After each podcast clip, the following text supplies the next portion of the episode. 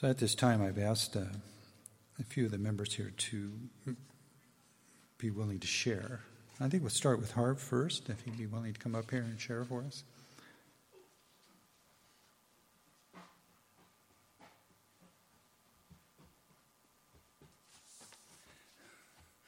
This is just in case I mess up, then the other ones can have fun when they're up here. So uh, I have to say one thing is that it's great to see a functioning family that if a member is gone, you can still carry on with what you need to do to, to worship God. So asked me to share uh, testimony. So I looked it up, you know, just so I know what I was talking about. And, and uh, it's what Christians like to, to talk about their journey. So it's not just a start point, it's and our journey is continuing today. Like today is, is part of my journey, my walk with God. And you guys are all part of it. So you're in my album of my journey. So I can go back and I can say, what did I get from the, how did they glorify God that, that helped me? And so so I thought, well, where do I want to start? And I said, well, I'll just start with today. Because if I go back, then I'll probably start crying and stuff. And you don't want to do that because it'll get water all over the, the thing. But, but I think that we have to remember with our walk with God that not only are you helping me, but I'm, I believe that we're helping each other. When we're down and out or we need that reassurance that you're there, or during happy times and good times. It doesn't have to be sad, like a lot of people think that their testimony they got things that are sad in it. That's just a growth factor, I think. Now, this is your cowboy hat may wear differently than mine. You notice I didn't copy Mike with his mileage may vary. And I do miss him. You got to. But anyway, I thought, what could I add to this glorious day that we're all together as families. You know, can I? Uh, and I look around and I see that everybody here has a different album that they're developing with their walk with with God. Everybody does, and and and it's a, a growth factor. And and I look back at Ken and Miss B. Their album is the fullest so far because they've been walking with God a long time. And so it's good that we reflect back or we, we think of the elders in, in God, that, that we can glean from them things that'll help us through the sad times. Because naturally, you're going to be there for the good times because you always want somebody to, to be around you. But during those bad times, and I hope I'm not rambling, but I just want this is my walk, so I'll talk about it. I think during the, the bad times, we seem to want to hold it in and even be stingy towards giving it to like uh, beautiful music. You know, by the way, Bill, you did really well. It kind of led into this that, that we have to remember the first person, the per- first thing that you do is when you're when you wake up in the morning. If you think about God and Jesus and your walk, it's going to make the whole day easier. For me, it is a whole day easier. So I'm going to cut this as short as I can, but because I have so much to say. So I've been thinking since uh, Bonnie had told me that Larry had asked if I could share just a few things, and what do I really want to remember is is is two things. Is one is all the good times, but I want to remember those bad times that God saved me. So with me, I always carry um, a list of my fallen friends that didn't come back. I didn't don't want to turn this into a uh, whatever, but you have to remember some of the bad things and how God got you through them. And this, I, I have this by my bedside once in a while. If I wake up in the morning, I feel like, you know what, life is just crappy or something. I say, no, life is good and God is good to me. So thank you.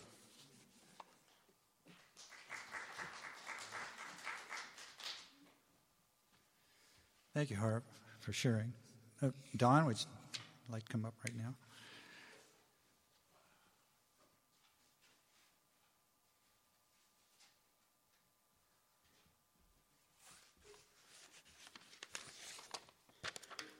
Good morning, everyone. Um, when I first, when Larry first asked me to uh, share a little bit, I thought, what would I talk about? And I thought about talking about the grace of God. And so last night I was preparing to look up a few things and um, about the grace. And as I go down to the bottom of our stairs, there's a sign, and it says, "The will of God will never take uh, take you where the grace of God will not protect you. And I, I thought real quick, I should talk about the will of God also. So uh, this, this will be a little bit of, like Harvey said in our walk and our journey, we have to learn a little bit about the will of God. And do we listen to the will of God? Sometimes I don't think I always do. Um, you know, um, as Mike used to say, sometimes when you think you have the will of God, it could be the enchilada or the pizza from last night. So you, you have to look at the answers or uh, the questions and, and, find out if you really are, um, you know, doing the will of God. And so I looked at the Bible and for an answer. And we had been studying, we'd studied uh, Ephesians a while back, and Ephesians 5 15 and 17 gave us a little answer, so I'll read it to you here real quick. Let's get to the right page. Be very careful on how you live, not as unwise, but as wise, making the most of every opportunity because the days are evil. Therefore, do not be foolish, but understand what the Lord will is. So, you have to understand what the, uh, the will of God is. And then later in Ephesians, in that same chapter, he gives some examples. They give some examples of what you should be looking for.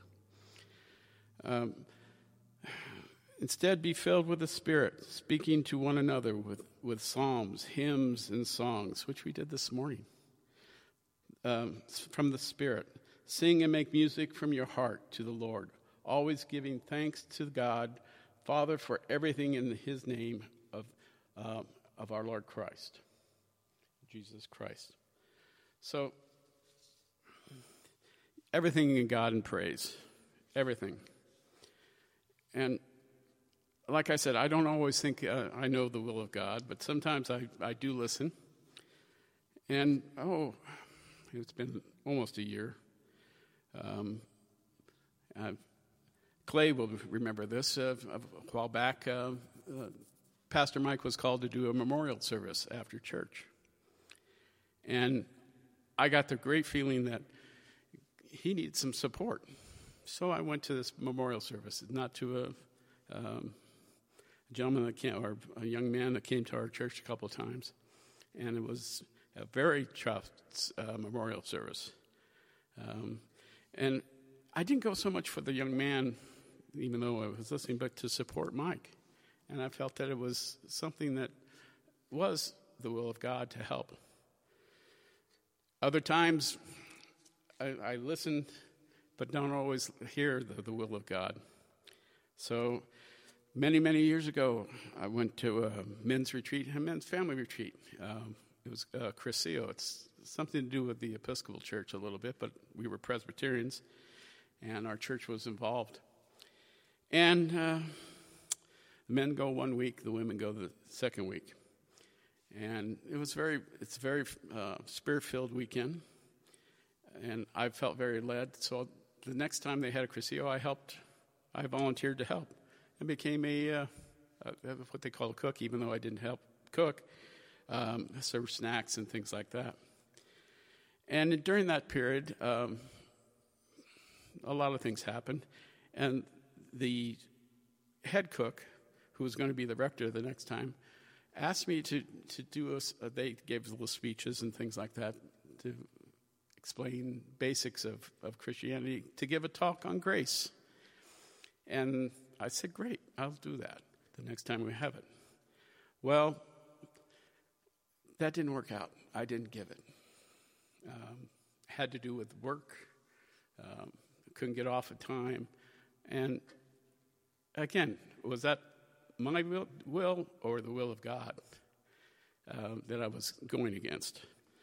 So, uh, his name was Steve, and he very he was very gracious to me, and he said, uh, I called him up. I said, I just can't get work it out with work, and he said, and I remember the words exactly. He said, "Don't sweat, don't sweat the little stuff, and it's all little stuff." So don't.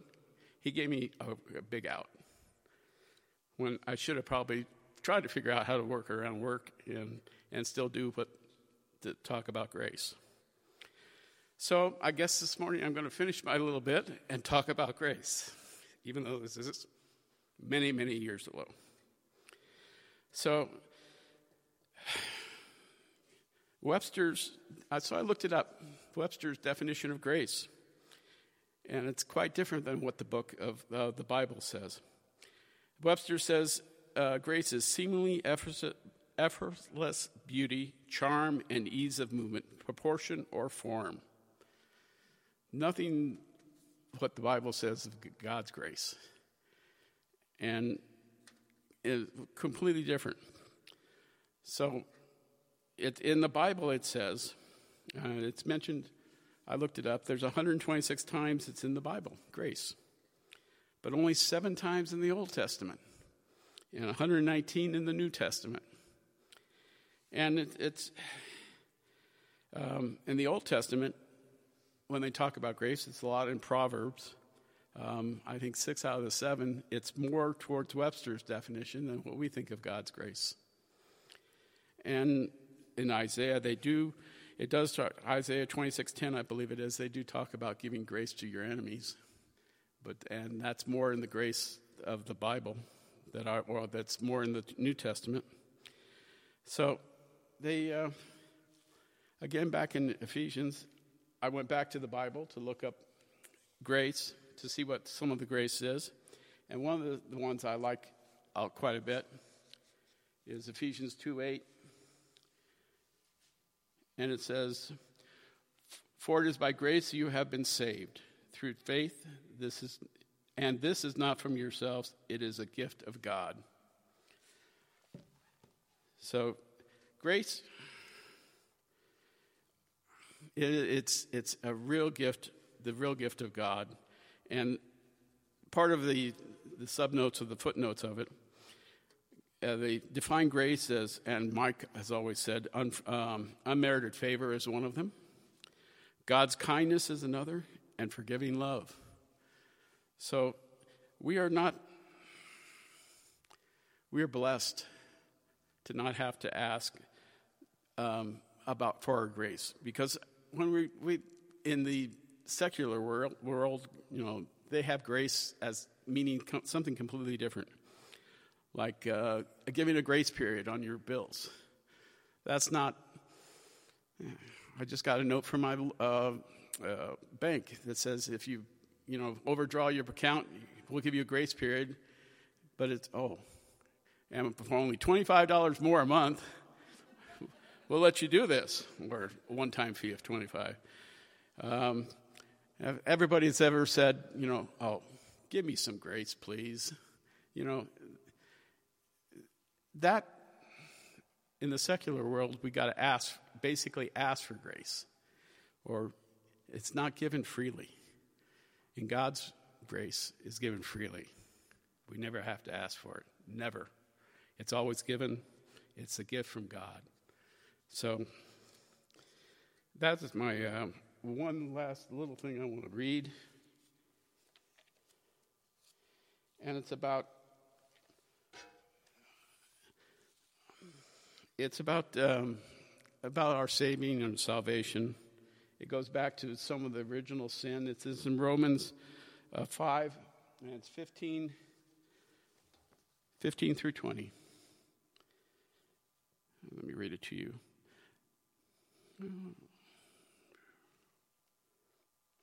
But the gift is not like the trespass, for as many died by the trespass of the one man, how much more did God's grace and the gift that came by the grace of the one man, Jesus Christ, overflow to the many? Nor can the gift of God be compared with the result of one man's sins. The judgment followed one sin and brought commendation, but the gift followed by trespass and brought justification. For it is by trespass of the one man, death resigned through that one man, how much more will those who receive God's abundant provision of grace and of the gift of righteousness reign in Christ's lives through one man, Jesus Christ?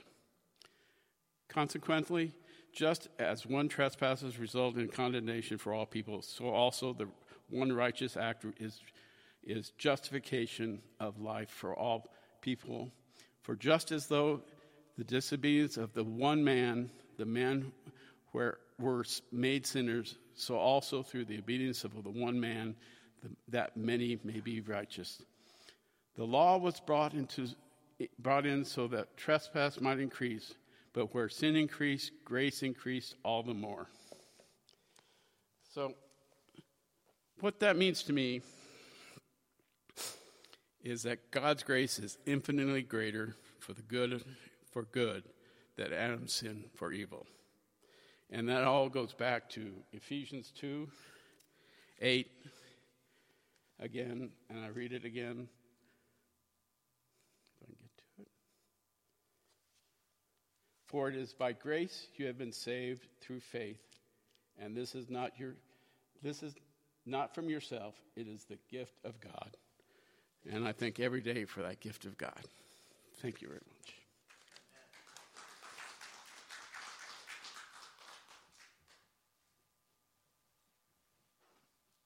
Thank you, Don. Could I get Ken to come up here to share? There's time. Hey, we got all day. Maybe not. Come on.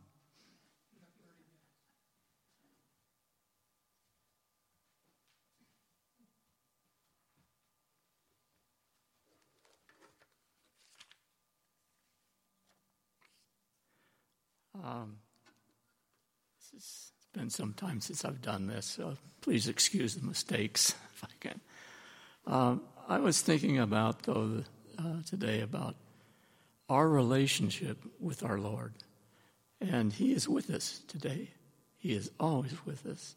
I'd like to start with Job. Uh, Job 19, I'll read the little portion of the scripture. Uh, Job, he has quite a history of, I'll say, failures, a lot of things that were uh, hard on him. But here is uh, a portion that Job says Oh, that my words were written. Oh, that they were inscribed in a book, that they were engraved on a rock with an iron pen and lead forever. For I know that my Redeemer lives and he shall stand at the last on the earth. And after my skin is destroyed, this I know, that in my flesh I shall see God, whom I shall see for myself and not, and my eyes shall behold and not another. How my heart yearns within me. Could we be like Job here with that desire of being with our Lord and Savior? Also, like to uh, give another one in John 14. It's one you're very familiar with. John 14, starting with verse 1, says, Let not your heart be troubled. You believe in God, believe also in me. In my Father's house are many mansions, and a lot of them it's just abodes or place of dwelling. If it were not so, I would have told you then it says, I go to prepare a place for you. And I believe that place that he was preparing for us is his life on the cross, where he died for us. He shed his blood on our behalf. And he goes on to say, then, and if I go, I prepare a place for you. I will come again and receive you to myself, that where I am, there you may be also. We have that hope of having eternity with our Savior. Um, couple more here in Titus, like Titus chapter 2.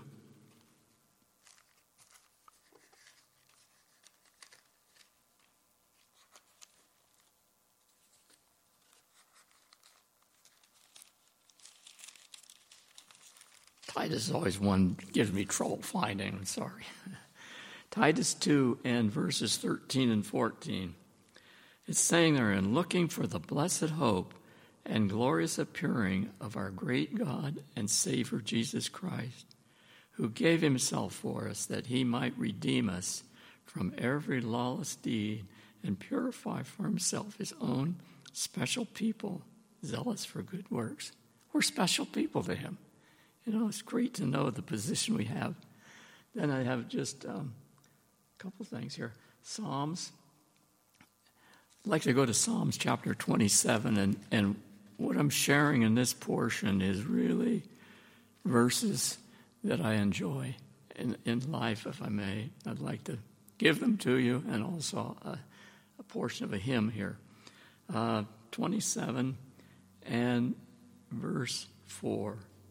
One thing have I desired of the Lord, that will I seek, that I may dwell in the house of the Lord all the days of my life, to behold the beauty of the Lord and to inquire in his temple. I just think that's our goal, you know, that we be with him and to look to him for all that he has done for us. And then um, a lot of you know uh, the hymn Emmanuel's Land. Uh, the author of that, I don't think too much of in a sense. It's sort of sad what I've read some of the things about, but but the words are from the Lord. I have to say, uh, it just doesn't. The person that wrote it and the words just don't go together to me. But this is what I'd like to read to you. The bride eyes not her garment, but her, dear bridegroom's face.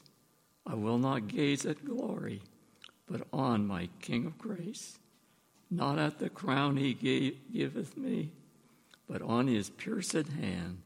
The Lamb is all the glory in Emmanuel's land.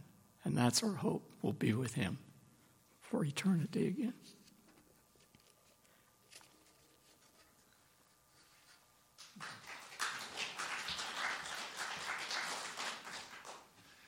Thanks, Ken. Uh, I got one more person. Uh, Clay, would you like to come up and share?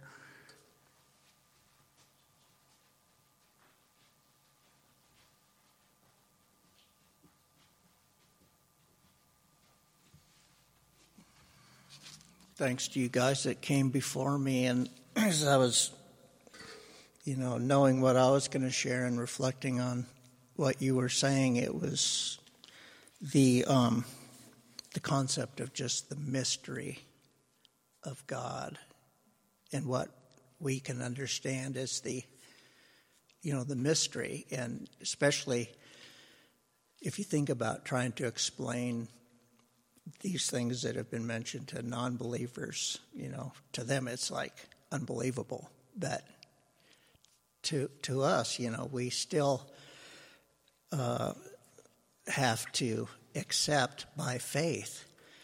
And in that, you know, God has revealed certain things to us, but there's still that mystery involved. Like Don said, grace by faith. I mean, that there's there's mystery in that because the extent of that grace and the nature of faith are like things that we as believers can't even fully grasp. You know, that's still beyond our understanding.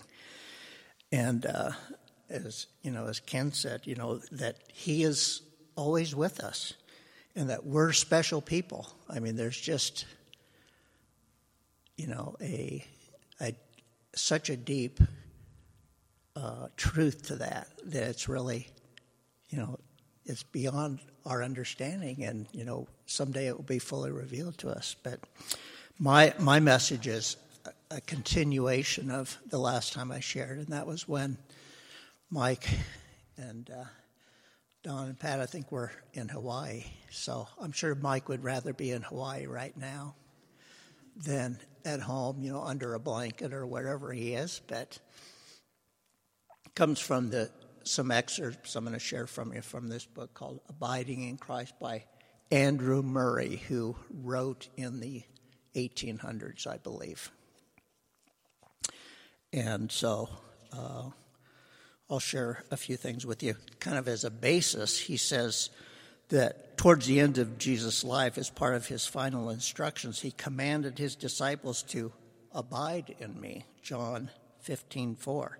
Jesus was going to leave earth physically, but he intended for their normal daily experience to be rooted in his ongoing presence.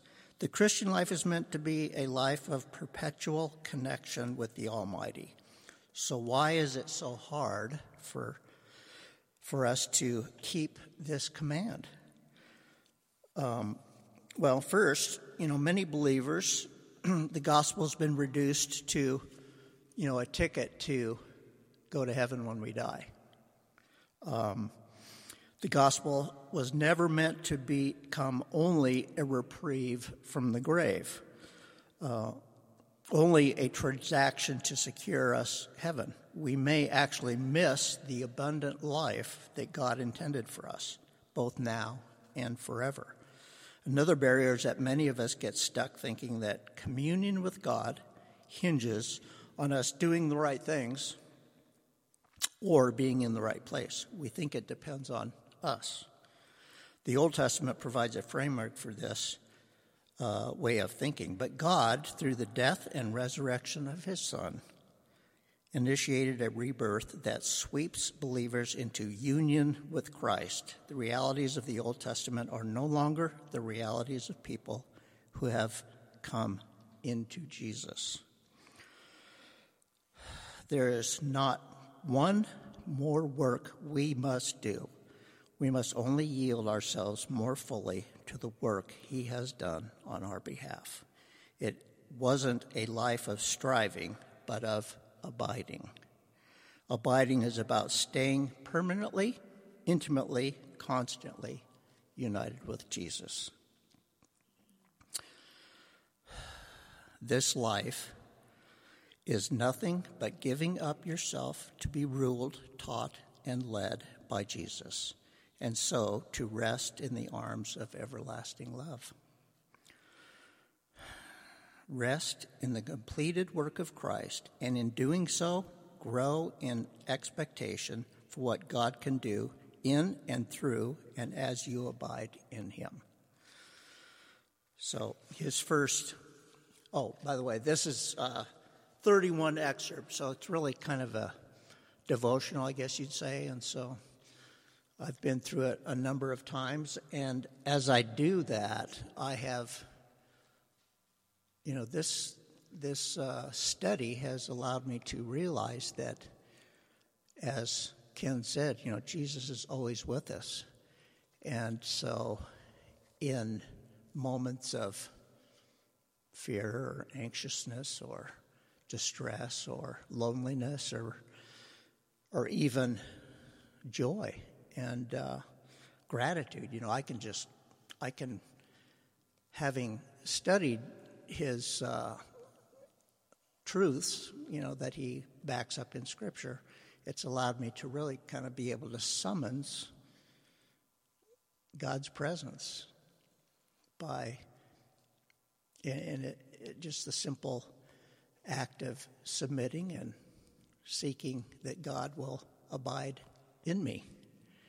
And he says in Matthew 11 28, Come to me in John 15 4, abide in me. So, um, there's many things I outlined to share with you, but I think that uh,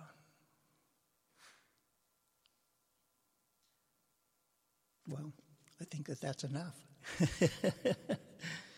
so, would you pray with me?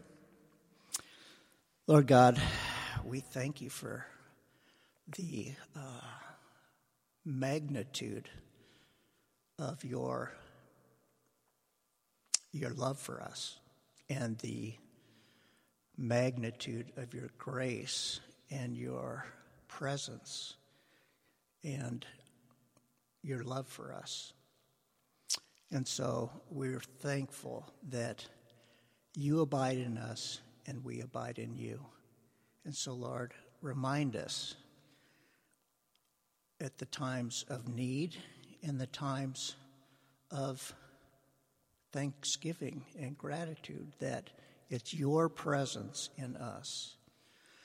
And it's through that one man that Don mentioned, Jesus. And it's not about understanding and a knowledge of him, but rather a presence and a union with him. Lord, so we, we seek that in you, and we thank you for it and the great uh, privilege it is to be called your children. In Jesus' name, amen.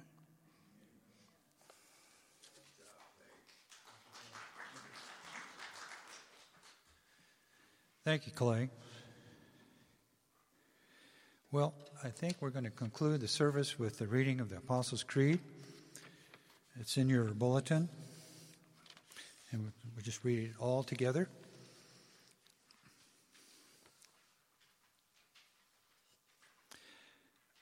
I believe in God the Father Almighty, maker of heaven and earth, and in Jesus Christ, his only Son, our Lord, who was conceived by the Holy Ghost, born of the Virgin Mary, suffered under Pontius Pilate, was crucified, dead, and buried.